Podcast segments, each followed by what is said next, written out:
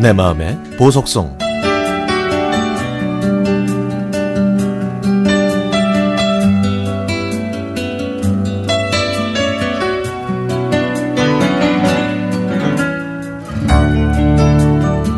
새벽녘 잠결에 한기를 느껴 이부자리를 끌어당겼습니다.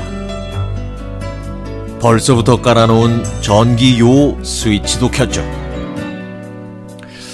따뜻하면 잠이 더 잘 올 줄 알았는데 더 이상 잠이 오질 않아서 커피 한 잔을 들고 베란다 문을 열었습니다.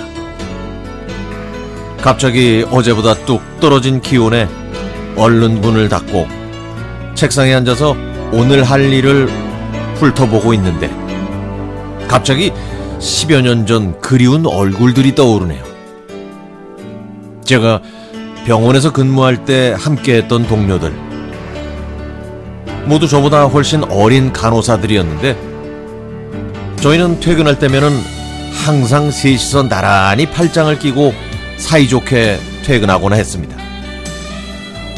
막둥이 정옥이는 성격이 정말 좋아서 진담 섞인 농담에도 절대로 화를 내는 법이 없었고 둘째 향수기는 꼼꼼하고 다정다감해서 환자들에게 인기가 많았죠. 외모도 이효리를 닮아서 효리 간호사라는 별명까지 얻었답니다. 그런데 저는요, 무서운 대빵 언니라고 불렸거든요. 저는 사실 그 호칭이 그다지 마음에 들지 않았습니다. 저도 부드럽고 다정하고 따뜻한 간호사로 보이고 싶었거든요. 늘 이런 마음인데 겉으로 드러난 제 모습은 그렇지 못했나 봅니다.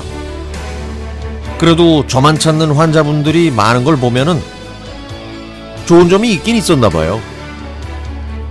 그날도 퇴근하고 여느 때처럼 셋이서 쫑알쫑알 깔깔대며 걷고 있는데 갑자기 덜렁거리는 정욱이가 보이지 않는 거예요. 어, 두리번 두리번 찾아보니까 야야 정욱아 왜 그래 너? 어? 너 빨리 일어나. 정욱이를 일으켜 세우니 정욱이 앞에는 굵고 키 큰 가로수 나무가 서 있었습니다. 덜렁이 정욱이는 앞에 있던 가로수 나무를 보지 못하고 그대로 돌진에 쾅 하고 들이받은 거죠. 아유 많이 아프겠다. 어? 어디 봐봐. 아이고 피가 나지는 않는데 아유 이마에 혹이 생겼네. 아 좀 창피하겠어. 라고 하자 정옥이는 아 괜찮아요. 뭐 창피하긴 뭐가 창피해요. 내가 저 사람들도 언제 볼 거라고요. 라고 하면서 시원시원하게 일어났죠. 마침 그 근처에 어묵과 떡볶이를 파는 포장마차가 있길래 저는 두 후배를 데리고 그 안으로 들어갔습니다. 뜨끈하고 매콤한 간식을 먹으며 정옥이를 보는데 아휴 왜 그렇게 웃음이 나던지 미안해 저 언니가 웃으면 안 되는데 널 보면 한 나는 항상 즐거워서 그래 호호호호 저는 종종 못난이 인형 닮았다고 진담반 농담반으로 놀렸지만 정옥이는 그런 얘기는 어릴 때부터 하도 많이 들어서 아무렇지 않다면서 방긋방긋 웃더군요. 바람이 선선해지고 한기가 찾아오니 마음 따뜻한 후배들과 함께했던 그 포근했던 추억들이 그립네요.